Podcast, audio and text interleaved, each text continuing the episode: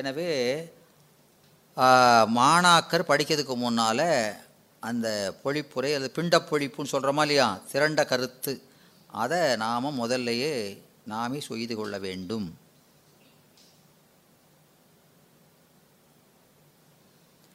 என்று சொல்லிவிட்டு நூலுக்கு வருகிறார். பாட்டுக்கு பாட்டில் மலர்தலை உலகில் மாயிருள் துமிய பலர் புகழ் ஞாயிறு படறி நல்லதை காண்டல் செல்லா கண்போல் ஈண்டிய பெரும்பயர் கடவுளுள் கண்டு கண்ணிருள் தீர்ந்து அருந்துயர் குரம்பையின் ஆன்மா நாடி மயர்வர நந்தி முனிகணத்து அழித்த உயர் சிவஞானபோதம் உரைத்தோன் பெண்ணை புனல் சூழ் வெண்ணை சுவேதவனன் பொய்கண்டு அகன்ற மெய்கண்ட தேவன் பவனனி வன்பகை கடந்ததவர் அடிபுனைந்த தலைமையோனே என்று இந்த பாட்டை அமைக்கிறார். இந்த பாட்டில் முதல் ஆறு வரி நூலினுடைய சிறப்பை சொல்கிறது. பின்னால் இருக்கிற ஐந்து வரி நூல் ஆசிரியருடைய சிறப்பை சொல்கிறது.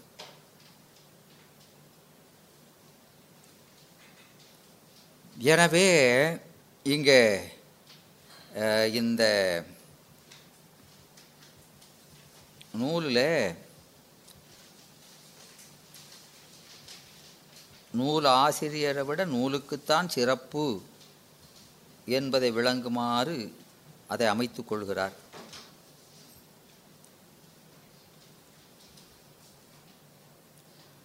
இப்போ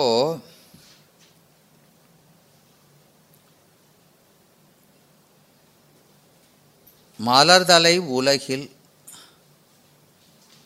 மாயிருள் துமிய என்று தொடங்குகிறது இந்த சிறப்பு பாயிரம். அது நமக்கு பின்னால் வந்த பாயிரத்தின் தொடர்ச்சியாக இது வருவது. அதனால் அதை அது கூறியது கூறல் அல்லங்கிறது ஒரு காரணம் காட்டினார் இல்லையா? அது தந்துரைத்தல். அதுக்கு என்ன பேர்? தந்துரைத்தல். இப்போது ஒரு செய்தியை சொல்கிறோன்னு வைங்க. அப்போது பின்னால் ஒரு செய்தியை சொல்லும்போது அவன் முன்னால் சொன்ன செய்தியை சொல்லி இப்படி செஞ்சான் அதனால் நான் இதை செஞ்சேன்னு சொல்கிறோமா இல்லையா? ஏன்னா அது இனிது விளங்குதற் பொருட்டு. இப்போ உதாரணமாக எடுத்துக்கிட்டோம்னா இப்போது பதினோராவது நூற்பா எதை பற்றி சொல்வது? சிவஞான போதும் பதினோரா நூற்பா?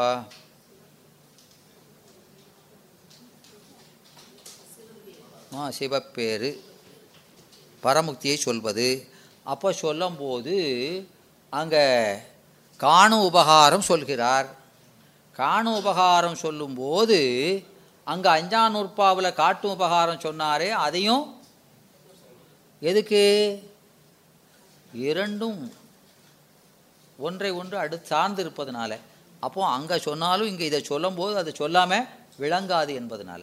விளங்குதா? அப்படி சொல்கிறதுக்கு பேர் தான் என்னது? தந்துரைத்தல். தந்துரைத்தல். அல்லது முன்னால் சொன்ன செய்தியை பின்னால் ஒரு தடவை சொன்னால் அதுக்கு அனுவாதம். அதுக்கு என்ன பேர்? அனுவாதம். பின்னால் வரப்போகிற செய்தியை முதல்ல சில இதில் சொல்லுவாங்க. எதுக்காக?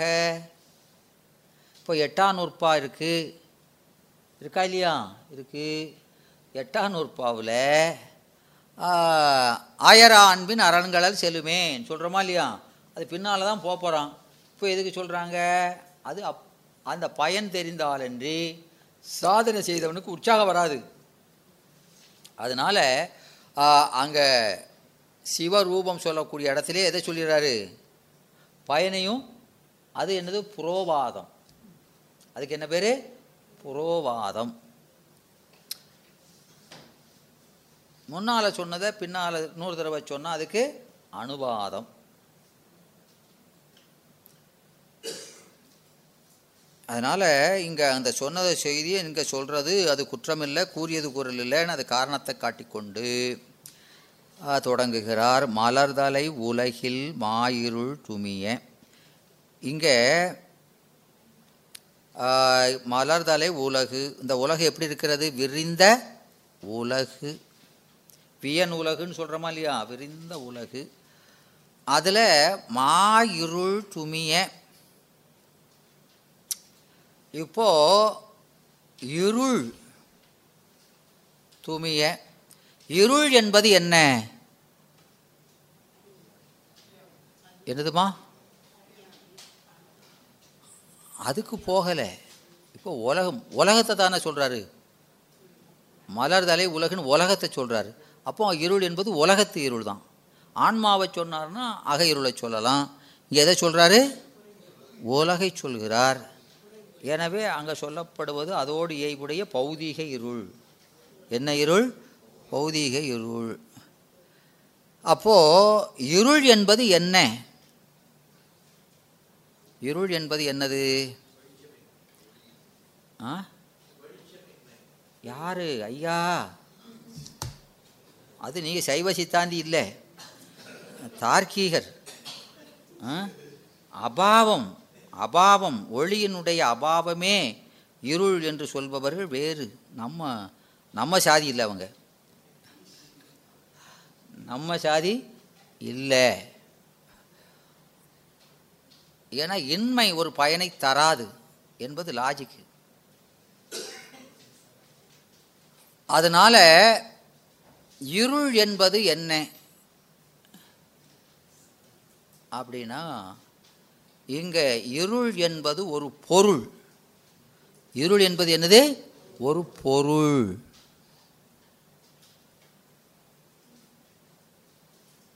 பொருள்னா என்னது? பொருள்.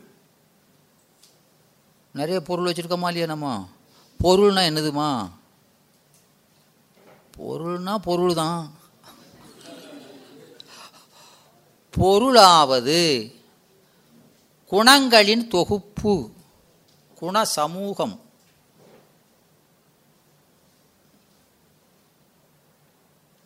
அதை குனி என்பார்கள். பொருள்னாலும் குனினாலும் ஒன்று தான் எனவே அப்போ பொருள்னால் அதுக்கு என்ன இருக்கும்? குணம் இருக்கும்.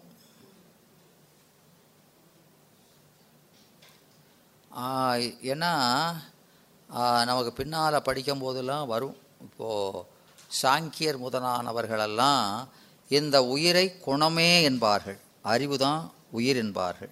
அறிவு தான் உயிர் என்பார்கள். அது தப்பு. ஏன்னா குணத்துக்கு குணம் சொல்லக்கூடாது. குணத்துக்கு குணத்துக்கு குணம் சொல்லக்கூடாது. இல்லையா? அந்த வகையில் தான் அவங்கெல்லாம் மறுக்கப்படுவார்கள். ம் ரொம்ப லாஜிக்காக இருக்கணும். எனவே குணம் அப்படின்னு சொன்னால் அதை உடைய பொருள் கண்டிப்பாக இருக்கணும். அதனால் இந்த இருள் என்பதை பற்றி இரண்டாவது நூற்பாவில் இருள் உண்மை என்ற தலைப்பில் சிறப்பான விளக்கத்தை தருகிறார். அப்போ இருள் என்பது பொருள்னு சொல்கிறோம்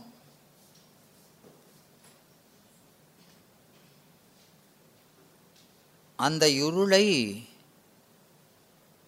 யாராவது பார்த்துருக்கீங்களா?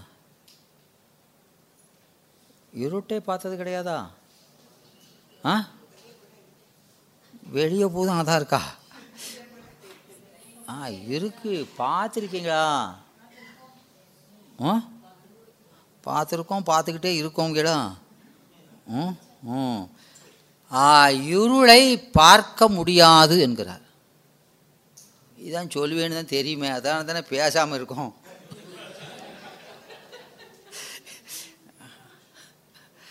ஏன்னா அவர் சொல்கிறார் அது காரணம் என்ன சொல்கிறாருன்னா இந்த இருள் என்ற பொருள் என்ன செய்கிறது என்றால் கண்ணை மறைக்கிறது. எதை மறைக்கிறது? காட்சியை மறைக்கிறது. காட்சியை மறைத்த பின்னாலே எப்படி பார்க்க முடியும்? கண்ணை மறைச்சாச்சுன்னா எப்படி காட்சி நிகழும்? இருள் எதை மறைக்குன்னா கண்ணை தான் மறைக்கி. கண்ணை மறைச்ச எப்படி பார்ப்பான்? பார்க்க முடியுமா? பிறகு எப்படி பார்த்தோம் ஐயோ? அப்போது அங்கு காட்சி நிகழலைன்னு அர்த்தம். ம். அப்போ கருப்பாக தெரியுதேன்னா நீங்கள் கண்ணை மூணாலும் கருப்பாக தானே தெரியுது. கண்ணை மூணா காட்சி நிகழலை. அப்போ எப்படி இருக்கோ அப்போ தானே அப்படி தானே இருக்குது எனவே காட்சி நிகழலை. இப்போது இந்த அறையில் நாம் இருக்கோம். நமக்கு காணுகின்ற ஆற்றல் இருக்குது கண்ணுக்கு. கண்ணுக்கு காணுகின்ற ஆற்றல் இருக்குது அது எங்கேயும் போகலை. அந்த ஆற்றல் ஆசிட்டிஸ் அப்படி தான் இருக்குது பொருள் முன்னால் நீங்கள் இருக்கீங்க எல்லோரும் இருக்காங்க. ஆ? அவன் நீங்களே எந்திரிச்சு போகலை. லைட்டை அமர்த்தியாச்சுன்னா தெரியலை. இல்லையா? அப்போ கண்ணுக்கு ஆற்றல் எங்கேயும் போகலை. பொருள் எங்கேயும் போகலை. ஆனால் என்ன நிகழலை? காட்சி நிகழலை. அப்போ இரண்டுக்கும் இடையிலே ஒரு பொருள் தடுத்து கொண்டிருக்கிறது அதுவே இருளாம். விளங்குதா? ம். கண்ணுக்கு காட்சி நீங்கவில்லை ஆற்றல் இருக்கு பொருளும் இருக்கு ஆனால் என்ன நிகழலை? காட்சி நிகழலை.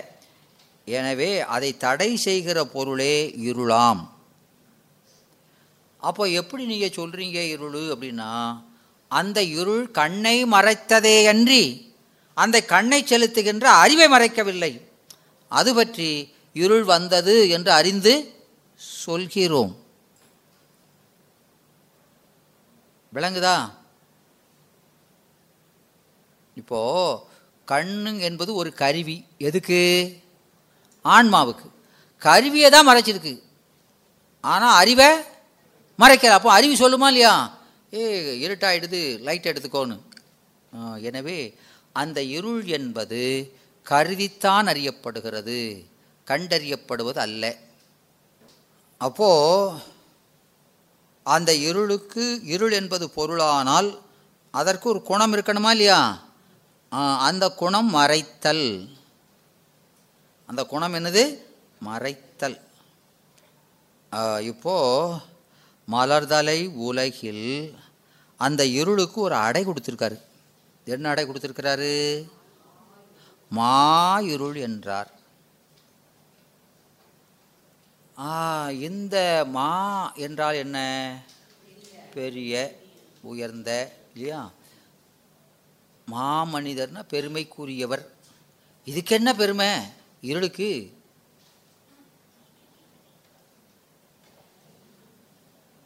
இருளுக்கு என்ன பெருமை?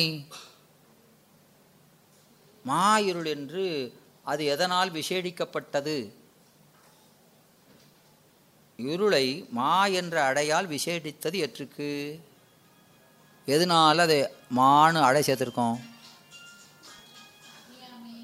என்னம்மா? ஆ ஏன்னா இந்த மா என்பது அந்த இருளினுடைய பெருமையை குறியாது பெருநிலையை குறித்து நின்றது. அது பெருமையை குறிக்கலை. எதை குறிக்கிறது? அந்த அடை பெருநிலையை குறிக்கிறது. அதாவது பொருளால் ஒன்றாயிருந்து கொண்டு இந்த இருள் என்பது என்னது? பொருளால் ஒன்றாயிருந்து கொண்டு அனைத்து உயிர்களின் கண்களையும் மறைப்பது பற்றி. ஒரே ஒருத்தன் இருந்துக்கிட்டு அத்தனை கண்களையும் மறைக்கான். ஆ அது பற்றி அதை என்ன சொன்னார்? மாயிருள் என்றார். எனவே இந்த மாயிருள் என்பது என்னது அப்படின்னா அது ஏன்னா இந்த அடை என்பது இரண்டு வகை இருக்குது அடையில் இரண்டு வகை இருக்குது இனம் சுட்டா அடை இனம் சுட்டும் அடை இல்லையா? இப்போது வெண்ணிலவுங்கிறோம். வெண்ணிலவுன்னா என்னது? அதான் தெரியுதே. இனம் சுட்டா அடை. ஏன்? ஏன்னா கருப்பு நிலா ஒன்றும் இல்லை. அதுக்கு வேறு வெள்ளை தான் இருக்கு ஒன்று தானே இருக்குது இருக்கதே ஒன்று தானே இல்லையா? அதற்கு வேறான நிலவு இல்லை. அப்புறம் ஏன் அதை சொல்கிறோம் சும்மா சொல்கிறது தானா இல்லை அது அங்கே அந்த பண்பை குறித்து நிற்கிறது. அது எதை குறித்து நிற்கி பண்பை குறிக்கிறது. பண்பை சுட்டுகிறது. ம், எனவே அதெல்லாம் இனம் சுட்டாத அடை. இங்கே மாயிருள் என்பது இனம் சுட்டி வருகிறது. என்ன சுட்டு இனம் சுட்டுது? ம்.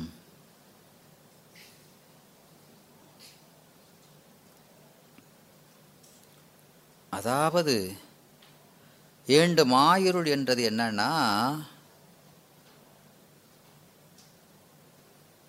இருள் ரெண்டு விதமாக இருக்கு.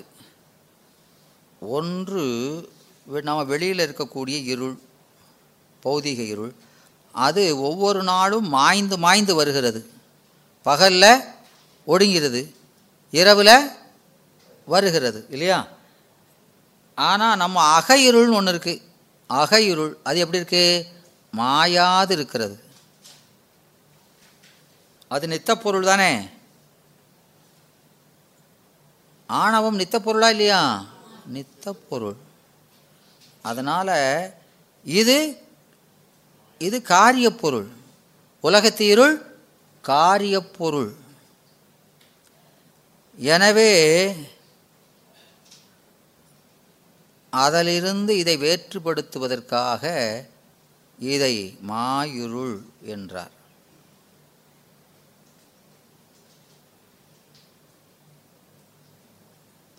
இப்போ இந்த மாயுருள் என்ற சொல்லுல என்று ரெண்டு சொற்களினுடைய கூட்டு இல்லையா? மாயுருள். அப்போ இது நிலைமொழி இதில் எப்படி இருக்கு? அப்போ நிலைமொழி ஈத்துல ஒரு உயிரெழுத்து இருக்கு வரிமொழி முதல்லையும் உயிர் இருக்கு உயிரும் உயிரும் சேருவானா? சேர மாட்டான் அப்போ என்ன செய்யணும்? ரெண்டையும் சேர்க்கணும்னா என்ன செய்யணும்? ஒரு மெய்யை வைக்கணும். ஒரு உடம்ப வைக்கணும். அது உடம்பு அடு மெய் உடம்படு மெய் அப்படிங்கிறோம். அப்போ அந்த உடம்படுமை எப்போ ஏதாவது ஒரு மெய்யை சேர்த்துடலாமா? சேர்க்க முடியாது. அப்போ எப்படி சேர்க்கறது? ஆ? அப்படின்னா அதுக்கு ஒரு விதி வச்சிருக்கிறாங்க இலக்கணத்தில். ஈ ஈ ஐ வந்த யகர உடன்படுமை. ஏனை உயிர் வந்தால் வகர உடன்படுமை. ஏ வந்தால் இரண்டும் வரலாம். ஏ முன் இருமையும். ஈ ஈ ஐ முன் எவ்வும் ஏனை உயிர் முன் வவ்வும். ஏ முன் இருமையும் உடன்படு மெய்யே என்பது சூத்திரம். எனவே இங்கே மா இருள் அப்படின்னா இதில் ஈ வரலை ஈயன்னா வரலை ஐ வரலை. அப்போ என்ன வரணும்? என்னது வரணும்? மாவிருள் வகர வரணும். நம்ம சூத்திர பிரகாரம் சொல்லுங்க முடிங்க. சூத்திர பிரகாரம் தப்பு. சூத்திர பிரகாரம் தப்பு. இங்கே என்ன சொல்கிறாருன்னா சிவஞான முனிவர் சொல்லும்போது அவருடைய நூல்களை நீங்கள் பயின்றீங்கன்னா அதில் ஒரு ஒரு சிமிலாரிட்டி இருக்கும். என்ன சிமிலாரிட்டின்னா அவருடைய உரைகள் எங்கே பார்த்தாலும் அவர் சொல்லக்கூடிய விளக்கம் ரெண்டு ரெண்டு விளக்கமாக இருக்கும். ஒரு பொருளுக்கு இரண்டு இரண்டு விளக்கங்களை சொல்லி கொண்டு போவார். அதில் ஒரு விளக்கம் எப்படி இருக்குன்னா பொதுவாக இருக்கும். இன்னொன்று சிறப்பாக அமையும்.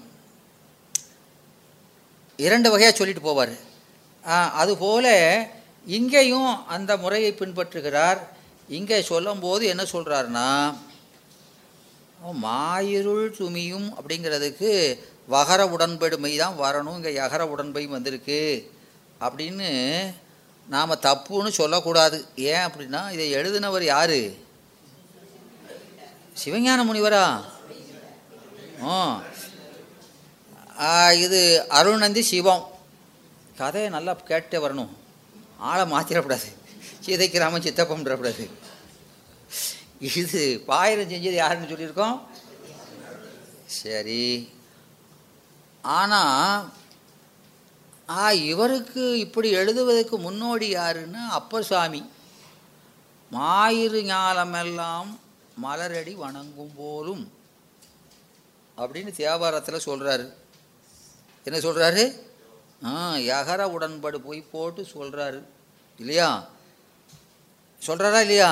அவர் மட்டுமல்ல தெய்வப்புலவர் திருக்குறளில் அவரும் இதே போல மாயிருள்னு சொல்கிறாரு இல்லையா? நகர்வல்லர் அல்லாருக்கு மாயிரு ஞாலம் பகலும் பட்டது இருள் அப்படின்னு சொல்கிறாரு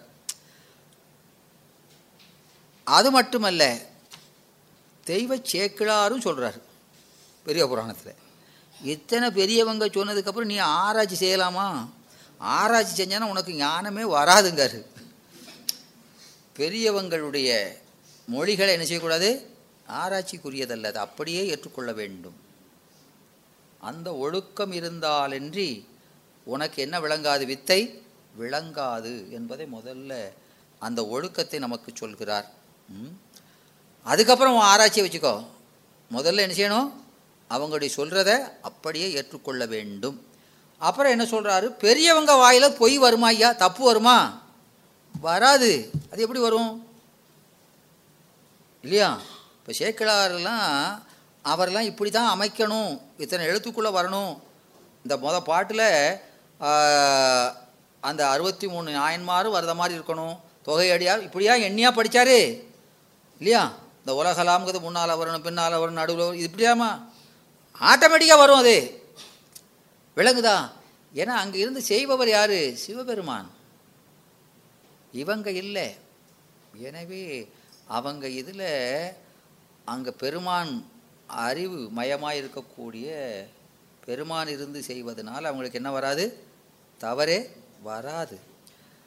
அதனால் இங்கே என்ன சொல்கிறாருன்னா இந்த மாயுருள் என்பதற்கு இலக்கியத்துக்குத்தான் இலக்கணமே தவிர இலக்கணத்துக்காக இலக்கியம் அல்ல. முதல்ல இலக்கியம்தான் மூலம். அதுக்குத்தான் இலக்கணம் வகுத்தார்கள்.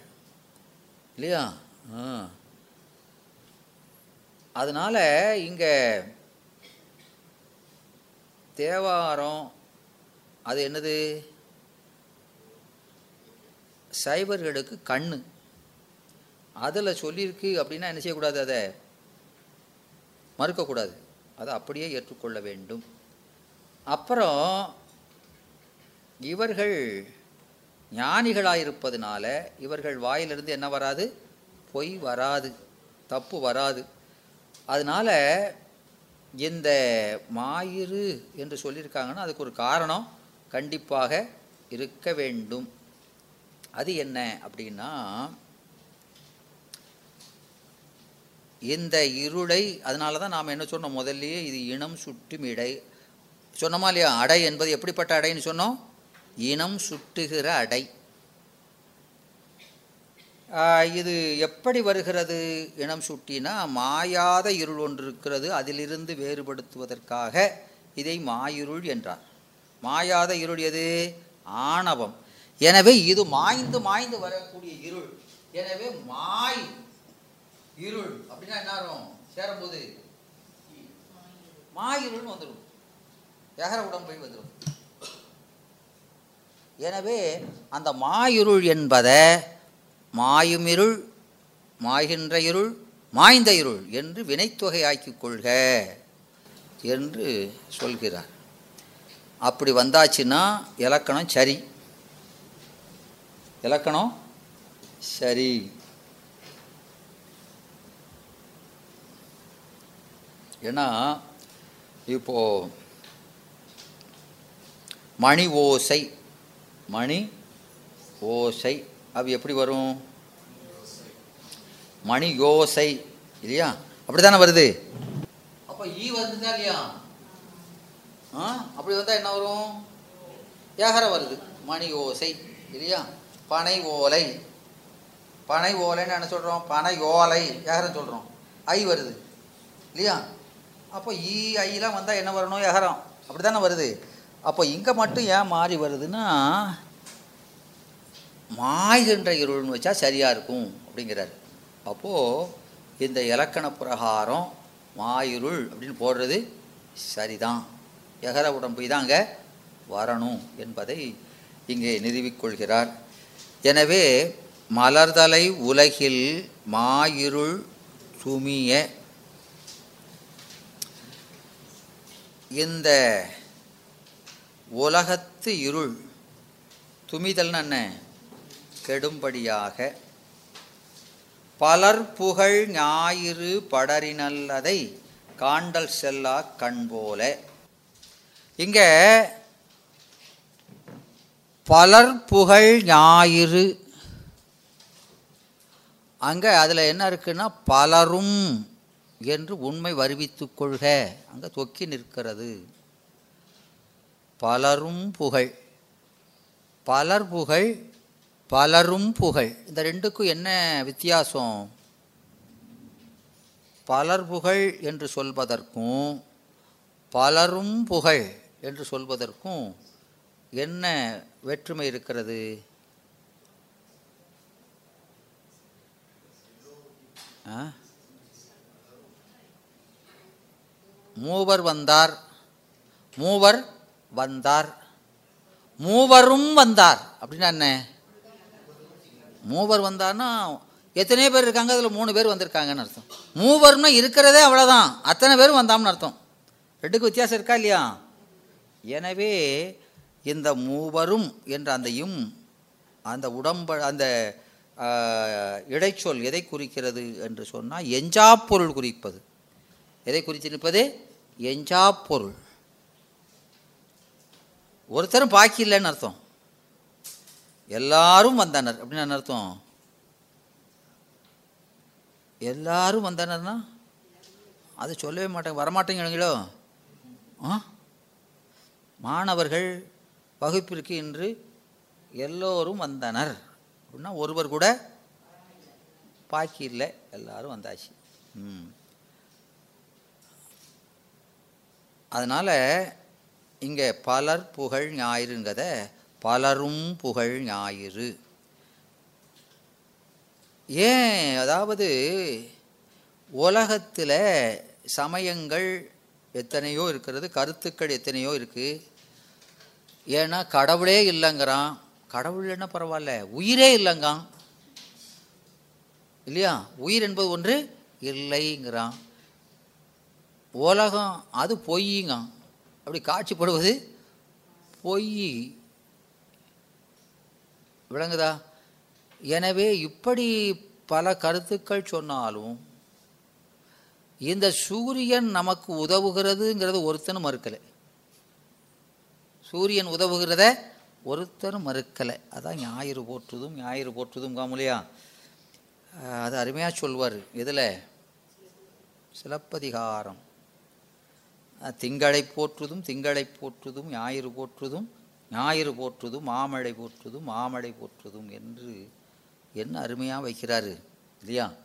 எனவே அந்த காப்பியத்தில் முதல்ல இன்பமாகத் தொடங்கி துன்பமாகி இன்பம் என்னது சந்திரனை சொல்கிறாரு அமிர்தம். முதல்ல தொடங்கிறது எப்படி இருக்குது இன்பமா? கோவலன் கண்ணகிக்கு மனம் புடிந்து இன்ப வாழ்வு பின்னால் ஞாயிறு போற்றுதும் ஞாயிறு போற்றுதும் வெம்மை ஒரே துன்பம். மாமழை போற்றுதும் மாமழை போற்றுதும் என்று இறைத்தன்மை அடைந்ததை கடைசியில் என்ன அதை? ஒரு சிம்பாலிக்காக உணர்த்திட்டாரு புலவர்கள் எப்படி இருக்கிறாங்க ஆ?